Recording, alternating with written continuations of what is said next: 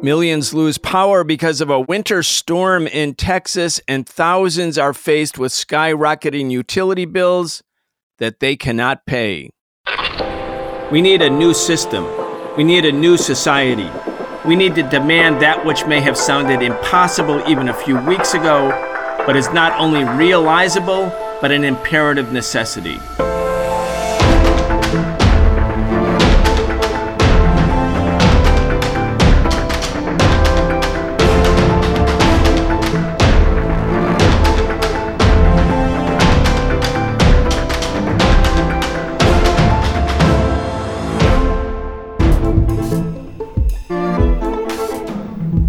Deepening unemployment, a looming wave of evictions, massive and widening inequality, there's no denying it. Capitalism is in crisis, and capitalism is the crisis. We are excited to have Professor Richard Wolff join us for our regular weekly segment where we talk about the biggest stories related to the economy, the state of the working class, and the crimes of big business. We also talk about how the economy can be reconstituted on a new basis so that the needs of people and the planet come before profit. Richard Wolff is the co founder of the organization Democracy at Work and the author of many books, the latest being The Sickness is the System When Capitalism Fails to Save Us from Pandemics or Itself. Be sure to check out his work at rdwolff.com. That's R D W O L F F.com. Professor Wolff, welcome back. Thank you very much, Brian. Glad to be here. You're in New York where we're used to having snow. It used to be snowier, but still not a big shock. It is quite a shock when it snows in Texas. But what's even more shocking, Professor Wolff, is that because of a winter storm, yes, an unusually severe one, but not something that's a once in a century or once in a millennium type event, Hundreds of thousands of people lost power. People actually froze to death in their homes. Old people, young people, even children. We want to talk with you about the weird, crazy, exceptional character of the American capitalist system and how it has played out in terms of the delivery of energy services to people in Texas. But I have to begin this, Professor Wolff, by asking you if you have any second thoughts about joining the School of Economists. I'm looking at the New York Times. They quote an economist named William W. Hogan. He's a professor of global energy policy at Harvard's Kennedy School, and he is considered the architect of Texas energy market. He said in an interview this past week that the high prices reflected this is the high prices in Texas. Some of the high prices were $16,000 for those who were lucky enough to have their heat and lights stay on for that week. That these high prices reflected the market performing as it was designed. Quote, this is The Economist. As you get closer and closer to the bare minimum, these prices get higher and higher, which is what you want what you want. He's the designer or one of them, Professor Wolff, of this system. Well, all I can tell you is when I uh, spent my four undergraduate years at Harvard, I encountered no end of people like that. And I was astonished and horrified by what I heard as a young man. And you're just reminding me of all of that, which uh, I'm not happy about, but I am in no way surprised. That is conventional, mainstream, neoclassical economics. That's what Mr. Hogan, I don't know him personally, but that's what he learned, as I did.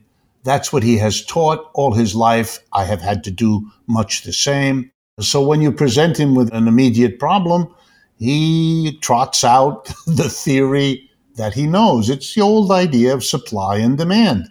What happened in Texas is a textbook. The supply crashed because of the cold weather, because of the fact that the cold weather messed up bringing oil and gas out of the ground uh, for all kinds of reasons. You cut back on the supply of electricity Meanwhile, the demand for electricity went up because it was cold and everybody wanted to use electricity to heat their homes and all the rest of it. So the demand for electricity went up, the supply of electricity went down, and the market then does what markets do. It basically engages in a process of bidding. In Texas, it was bidding by local energy companies for the scarce electricity, or they did the same for scarce supplies of oil and gas. And they bid against each other, and the sellers of this thing realize that they can jack up the price. When they do, those who can't afford the higher price drop away but if there are still more people who want it, then they can keep raising the price until all those who can't afford it have dropped by the wayside, can't buy anymore. And all that's left are the people who can pay the now much, much higher prices. And that's how markets work. They are an allocation system, they are a rationing system. Only the interesting thing is they don't ration scarce supplies according to some notion of fairness or some notion of need or some notion of basic human decency, they allocate it under a different rule. If you got the money, you get it. And if you don't have the money, you don't get it. And he's right. That's how markets work. That's how they were designed to work and they are screwing millions of people in Texas while driving up the price. So, on the one hand, those who sell it can make a bundle, and those who can afford to buy it can continue to enjoy what the rest of the people are denied. How that squares with any basic notion of decency, fairness, equality, morality is a mystery to me.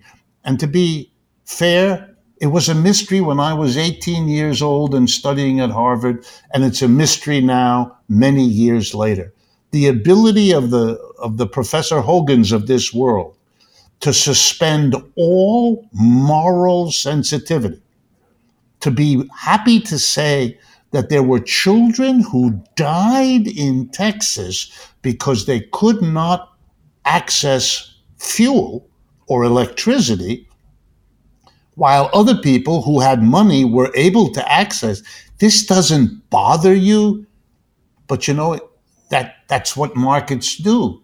They don't just allocate scarce goods to those able to pay, but much more damaging, they undercut morality and ethics.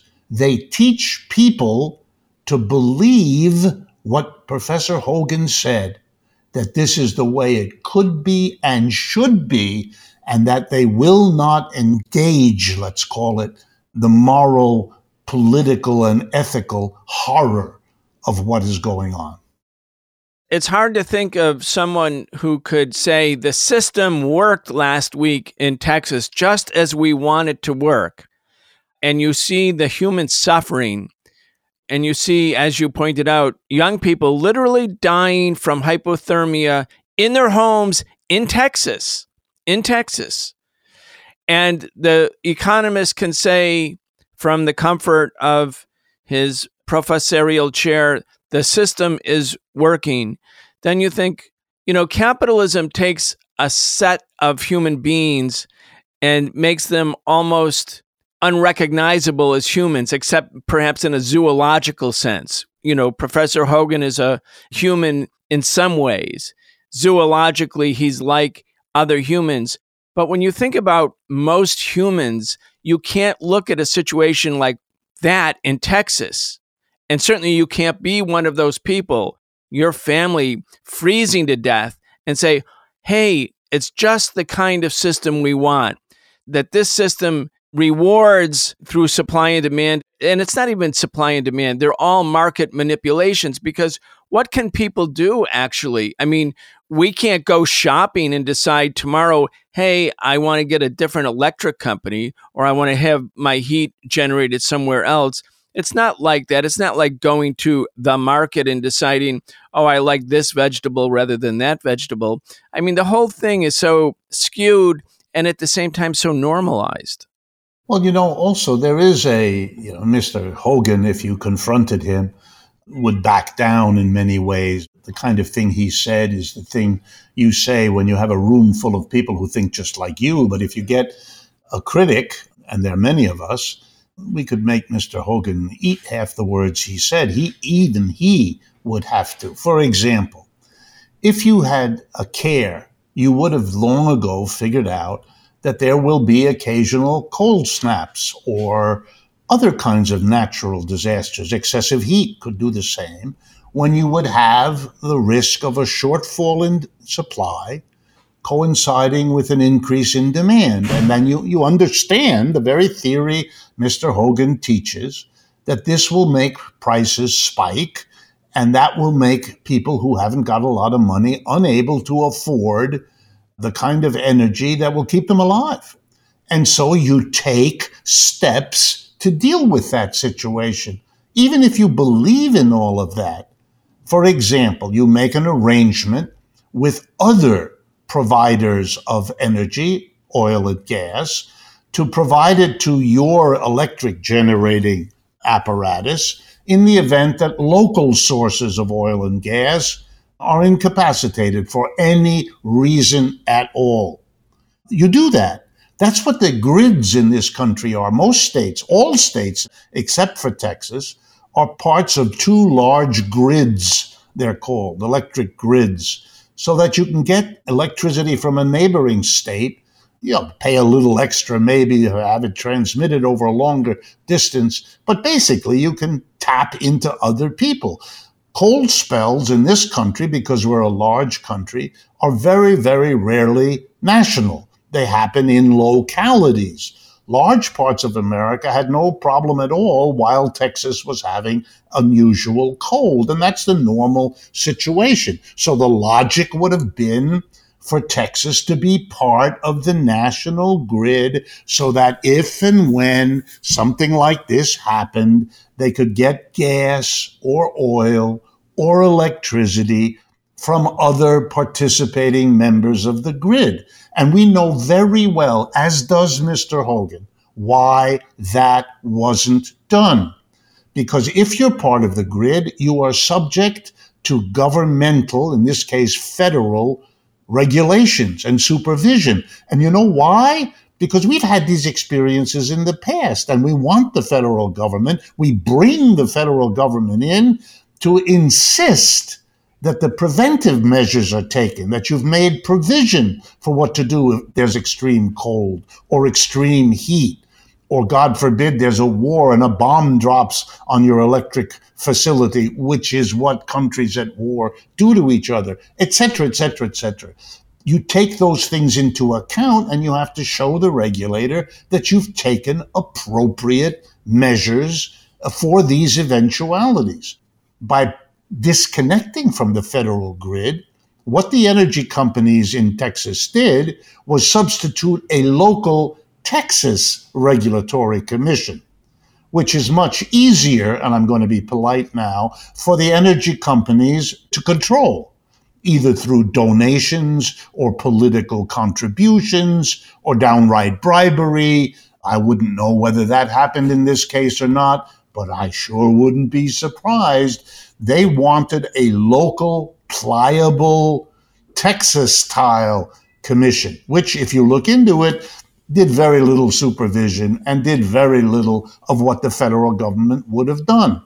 The bottom line, it's more profitable for a company doing this kind of energy business in Texas to not be part of the federal and so they chose the more profitable route, which closed them off from what could have saved those lives, those millions of people that I believe are still boiling water, suffering power limits, and so on.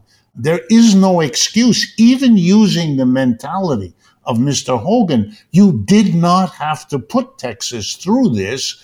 That was a decision made by the energy companies in that state with the complicity of the governmental apparatus that they control. Given the fact that we all need electricity in modern society to sustain ourselves, our families, our communities, our society. And given the fact that this is like air that we breathe or food that we eat, but something that is more or less, the technology is more or less uniform. It's not like a capitalist decides to build a new electrical grid system and through risk and innovation and hard work create something brand new. These are known technologies. And when you think about all the problems people are having around the country with utilities, I'm thinking back to what happened in California with PG&E or an Enron 20 years ago. That's right. Or Enron, exactly. Enron. I mean, after a meticulous investigation, California determined that the famous Camp Fire was caused by electrical transmission lines owned and operated by Pacific Gas and Electricity. PG&E pled guilty to 84 counts of manslaughter in the Camp Fire. And you know, a lot of those people, a lot of those people who are pretty middle class, they still don't have homes. This is now years later. They didn't get bailed out. They didn't have the right kind of insurance because of the way insurance works, that it's very parsed in particular. The insurance companies cover some things, but not all things. A lot of those folks are homeless. As a matter of fact, I think I mentioned this to you in an earlier episode, but I'm aware of the status of some of those folks because the National Union of the Homeless, which is an organization from the 60s and early 70s, has reconstituted itself and is growing, where the homeless themselves become the organizers of all of these different union chapters, the Union of the Homeless. The Campfire Union of the Homeless is predominantly middle class uh, white people who have been, as a consequence of this failure of the PG&E, the negligence, they've lost everything and they're now homeless and they're pretty much perennially homeless now. I don't want to depress people, but there's another dimension to this. Let me add it here. When the Enron disaster happened, you again had a supply and demand that was manipulated, in this case by Enron, using it to get very high money flow into the company that could play this game, a monopoly game that is really quite old in human history. They were found guilty also. But here's the interesting thing that people ought to think about. Much of the damage done by Enron, many of the losses incurred by the strategies Enron used to pull off its scam, the state decided to cover the cost and to recoup some of that money by having a surcharge added to the utility bills of the people of California who have been paying more for the last, get it now, 20 years.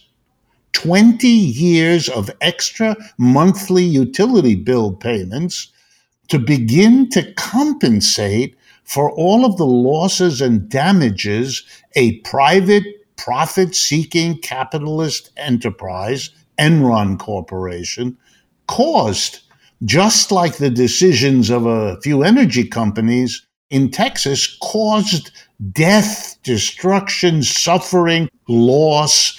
And what are they going to do? Actually, beginning to hear in the press that they're going to try to come up with some way to compensate some of the people who lost and some of the companies who lost out from all of this. And how are they going to do it? Yep, the suggestion is a surcharge on the utility bills that are being sent, you know, to millions of Texas households, reproducing to California. And for me, as a critic, here's my astonishment. This is a failure of the capitalist economic system to manage something as fundamental as our energy.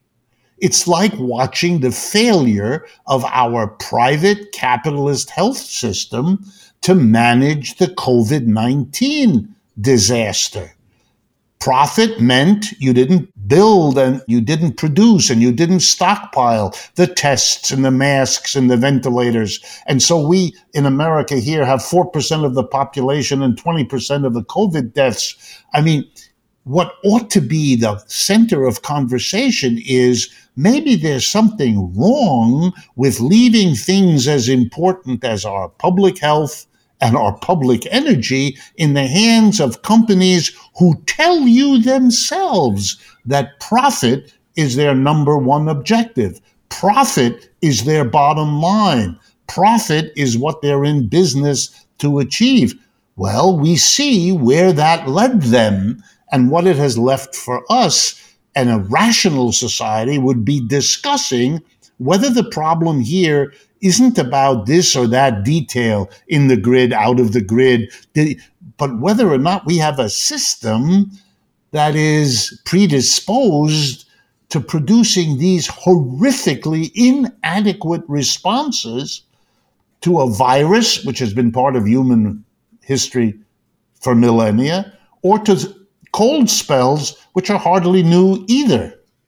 Yeah. And, you know, when you think about the way the system works, it really brought to my mind the point that you're making that ultimately the people, the quote consumers, meaning the people who use electricity, meaning all of us, they get penalized through a surcharge to pay for the failure of the capitalist company.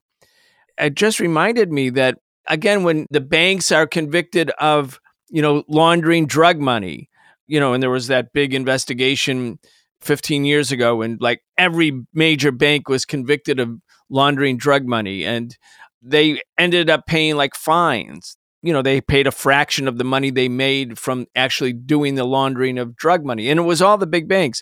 But none of the executives actually went to jail. I mean, that's what one of the things that made Enron sort of special was that it was kind of a, a spectacular trial and some of them went to jail. But again, usually no personal accountability.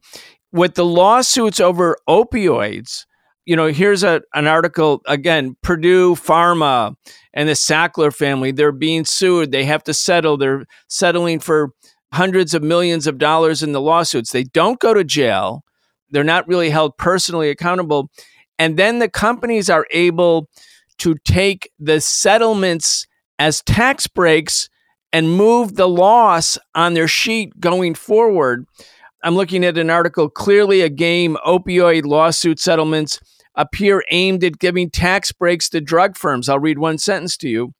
When Oklahoma Attorney General Mike Hunter announced in March that Purdue Pharma would pay the state $270 million to settle a lawsuit linked to the opioid epidemic, he declared the agreement, quote, begins a new chapter for those struggling with addiction. Well, not really. It turns out that the money goes to the state, actually, not, not to the individual victims. But moreover, the pharmaceuticals that did all this, that promoted opioids, that knew what they were doing, that benefited from addiction, addiction was their business model. When they have to finally pay something back in the form of lawsuits, it can be used as a tax deduction for multiple years going forward. Yeah, it's, uh, you know, this is a system that works that way. You know, at the apex of every capitalist enterprise, a factory, an office, a store, is a very, very small minority of people. The owner, perhaps the owner's family, a board of directors, if it's a corporate form. Boards of directors typically have somewhere between 10 and 20 people on them. The vast majority of the people in every enterprise are the employees, and they are precisely the ones that are excluded from the key decisions.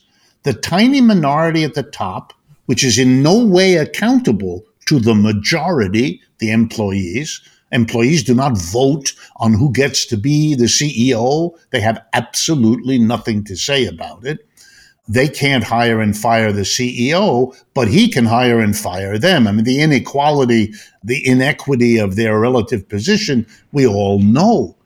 And then we seem somehow to be surprised that those at the top take their position and use it to enrich themselves. So they become the millionaires and eventually the billionaires, while the rest of us are wondering how we're going to get our kid through college. I mean, when you set up a system like that, you really can't be surprised if the people who sit at the top of that system, when they take off their hat as a corporate executive and put on their hat as a governmental administrator, they end up seeing the world pretty much in the same way. And so they organize the tax laws and they organize the budget spending like they did their business in the big corporation. For a few people at the top, everything is made wonderful and cooperative. And for the rest, uh, you're on your own. Fend as best you can. There was no hesitation in Texas that I'm aware of about those commissioners overseeing an energy industry that obviously was unprepared for the cold, unprepared to take the steps necessary to avoid a cascading disaster so that cold meant you couldn't have water, meant that you couldn't have heat. I mean, it, it is easy to foresee all of this. Any expert knows all of it. They just don't care. And that's not because there's something deficient in them as human beings. It's their accommodation, their adjustment to a system set up to work like this.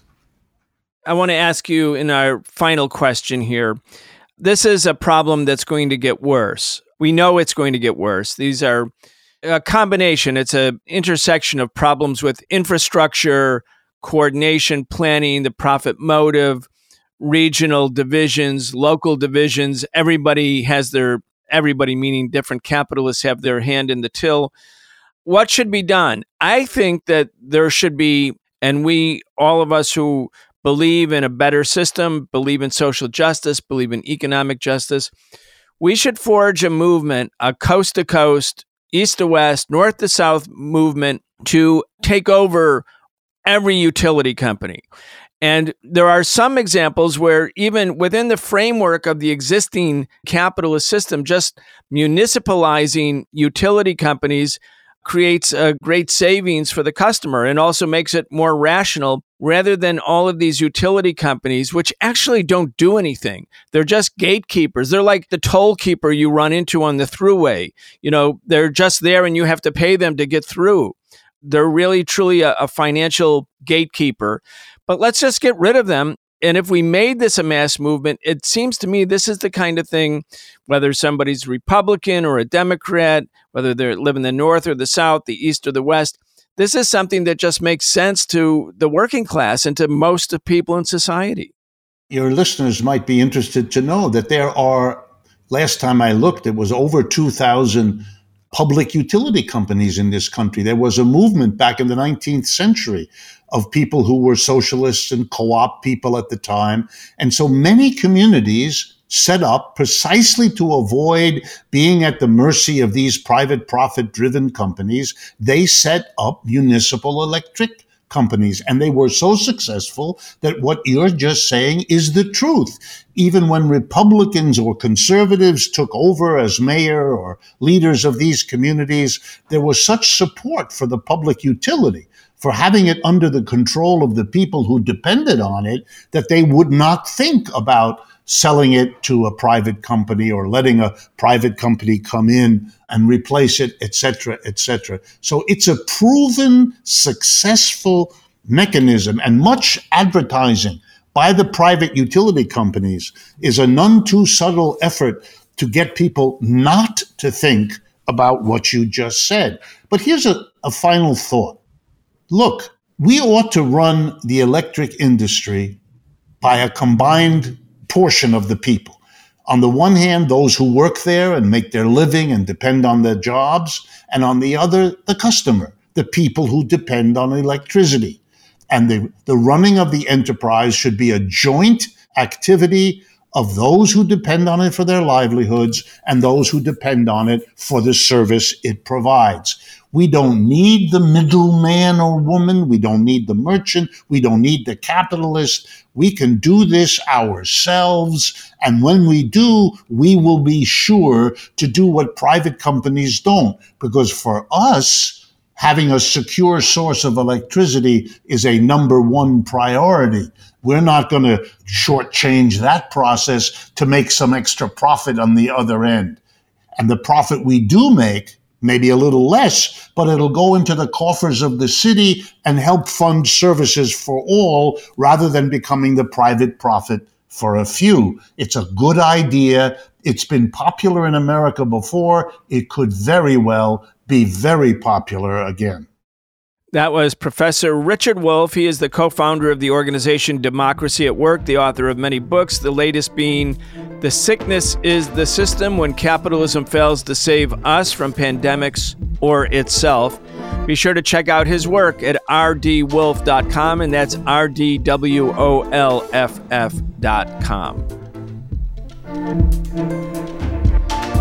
You've been listening to the Socialist Program with Brian Becker, where we bring you news and views about the world for those who want to change it. If you enjoyed the show, subscribe on your favorite podcast app and follow us on Facebook, Twitter, and Instagram. We can only continue our work bringing you high quality news, analysis, and history with the support of our listeners. Connect with us and become a patron at patreon.com slash the socialist program and receive an invitation to participate in an exclusive monthly seminar with Brian Becker.